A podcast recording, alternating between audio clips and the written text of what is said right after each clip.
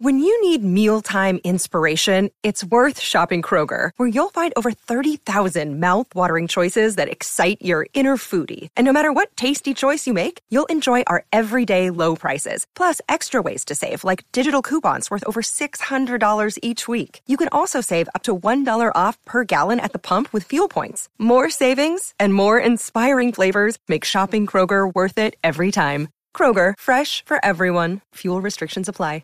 Welcome back to the Long Acres Finance Channel. With April almost over, it's time to take a look at the best dividend aristocrats for the month of May. Dividend aristocrats have not fared well this year, like most of the stock market.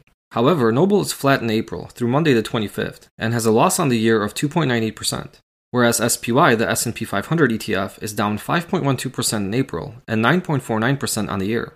So thus far, dividend aristocrats have been a harbor of safety for conservative dividend investors in a turbulent year. I came up with three simple strategies for selecting a small subset of dividend aristocrats every month that should lead to better than average results. All three strategies make sense in theory, and thus far they are all performing better than Noble. There are no guarantees in the stock market, and picking individual stocks can be a riskier option versus investing in index funds. But sometimes taking a little more risk can lead to better than average results. So let me explain how each strategy works, show you how they have performed thus far, and tell you which aristocrats are chosen for May. Strategy number one is the most undervalued strategy. Investing in stocks that are trading for bargain prices makes sense. The hard part is figuring out what a bargain price is. I like to use dividend yield theory to value dividend aristocrats. It's a fairly simple valuation technique that is best suited for stable companies with long dividend histories. This is why applying it to the dividend aristocrat makes a lot of sense. All you need to do is compare the current dividend yield to the long-term trailing dividend yield for each dividend aristocrat. If the current dividend yield is higher than the trailing dividend yield, a stock is potentially undervalued, and vice versa. This strategy has beaten Noble for only four out of the last eight months, but overall it has a return that is twice as good as Noble's. The most undervalued strategy is up six point nine seven percent since August of two thousand twenty-one, while Noble has returned three point three nine percent during this period of time. That is three point five eight percent of alpha generated by this strategy, and in April thus far the strategy is returning one point zero five percent versus a zero point zero two percent loss for Noble. So if the current trend holds out for the last trading week of the month, the alpha generated by this strategy will increase. The main drivers of strong performance in April are Kimberly Clark, that is up seventeen point four four percent through April twenty-fifth, and Clorox, that is up nine point five four percent on the month. Not all of the ten most undervalued aristocrats from April are performing well this month. T. Rowe Price Group is the worst performer with a loss of nine point two six percent, but this strategy performs better with the collective results of the ten chosen aristocrats. An even better application of this strategy is to build a buy and hold portfolio, where you invest in the ten most undervalued aristocrats each month and never sell these positions. The buy and hold strategy has a return of eleven point seven one percent between April two thousand twenty-one and March two thousand twenty-two. This is eight point three two percent better than the return offered by Noble of three point three nine percent. The buy and hold strategy offers two positive aspects over moving in and out of the most undervalued aristocrats on a monthly basis. First, you lock in a historically attractive dividend yield for the chosen aristocrats each month. And second, you benefit in the long term as aristocrats return to fair valuation. This can sometimes take a few months, or even years, but you get to collect above-average dividends while you wait. The buy and hold portfolio started in August of two thousand twenty-one has twenty-three unique aristocrats in it. The best-performing picks thus far have been Chevron with a sixty-seven point three percent return, AbbVie with a fifty-three point six seven percent return, and Exxon with a fifty-two point three percent return. The worst-performing position in the buy and hold portfolio is Clorox with a fifteen point three six percent loss. Leggett and Platt is not far behind with a loss of fourteen point four six percent. And V F Corporation rounds out the worst three positions with a loss of thirteen point eight four percent. Here are the ten most undervalued dividend aristocrats right now that will be added to the portfolio in May. A O. Smith, Franklin Resources, Clorox, Ecolab, three M, P P G Industries, Stanley Black and Decker, T. Rowe Price Group, V F Corporation, and Walgreens. Collectively, they offer a three point zero seven percent dividend yield. That is better than the two point two five percent dividend yield for all sixty-four dividend aristocrats. That's right, there are only sixty-four dividend aristocrats to choose from today. We started the year with sixty-six, but Leggett and Platt has been dropped from the index because the stock fell out of the S and P five hundred index. And more recently, Peoples United was acquired by M T Bank, and since the stock no longer exists, it disappears from the dividend aristocrat list. Okay, let's move on to strategy number two, which focuses on the fastest expected growth. Here, instead of looking at the valuation alone, I am focused on where these companies are headed in the near future. To be more precise, I compute a forecasted five-year annualized rate of return for each aristocrat, and I select the ten aristocrats with the highest forecasts.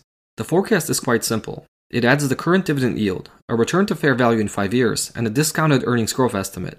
This is certainly not an exact science, but it's a quick estimate of a potential future return we can expect from each aristocrat. This strategy has beaten Noble for six out of the last eight months, with a total return of nine point two four percent since August of two thousand twenty-one. The strategy is five point eight five percent ahead of Noble's three point three nine percent return during this eight-month period. Through April twenty-fifth, it is also performing pretty well, with a zero point seven one percent return, compared to a zero point zero two percent loss for Noble. If this trend holds out during the last week of April, we will likely see the alpha generated from strategy two increase. Three of the ten chosen aristocrats for this strategy in April are driving their return for the month. I B M is up six point nine eight percent through April twenty-fifth, Nucor is up six point six seven percent, and Cisco is up ten point four eight percent. The only poorly performing chosen stock is T. Rowe Price Group with a loss of nine point two six percent.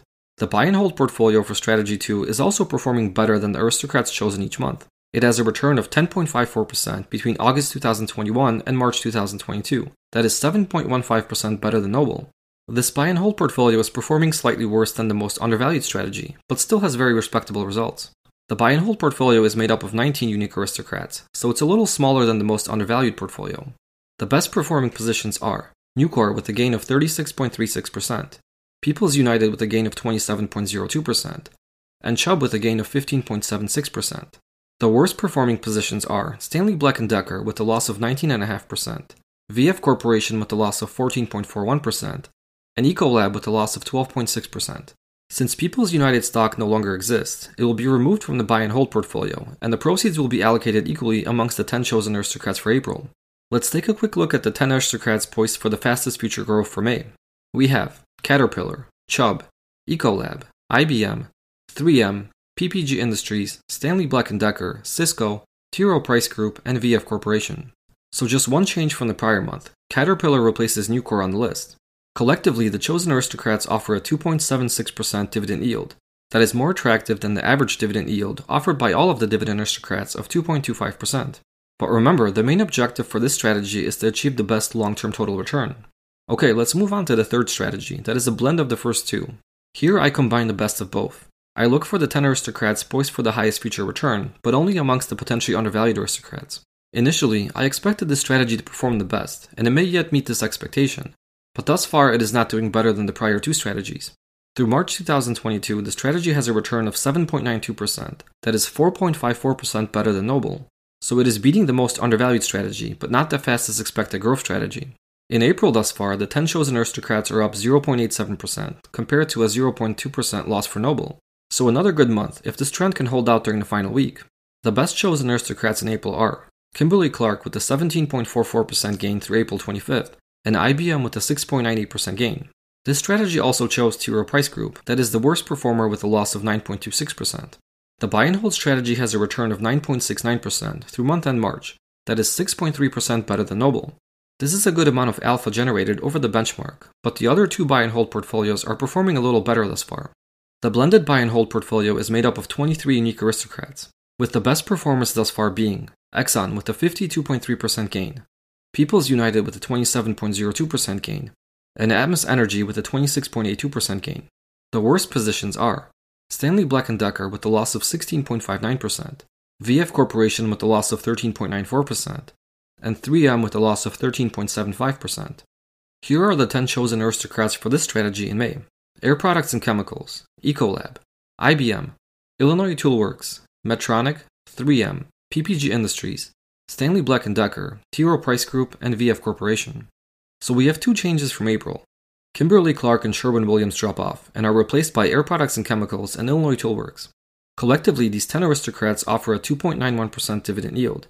That is pretty attractive in comparison to the two point two five percent dividend yield offered by all of the aristocrats. That's about it for today. Let me know if you guys would like to see any other details about these strategies, or maybe a more detailed review of the buy and hold portfolios. If you enjoyed the video, please give it a like and subscribe to the channel. See you next time.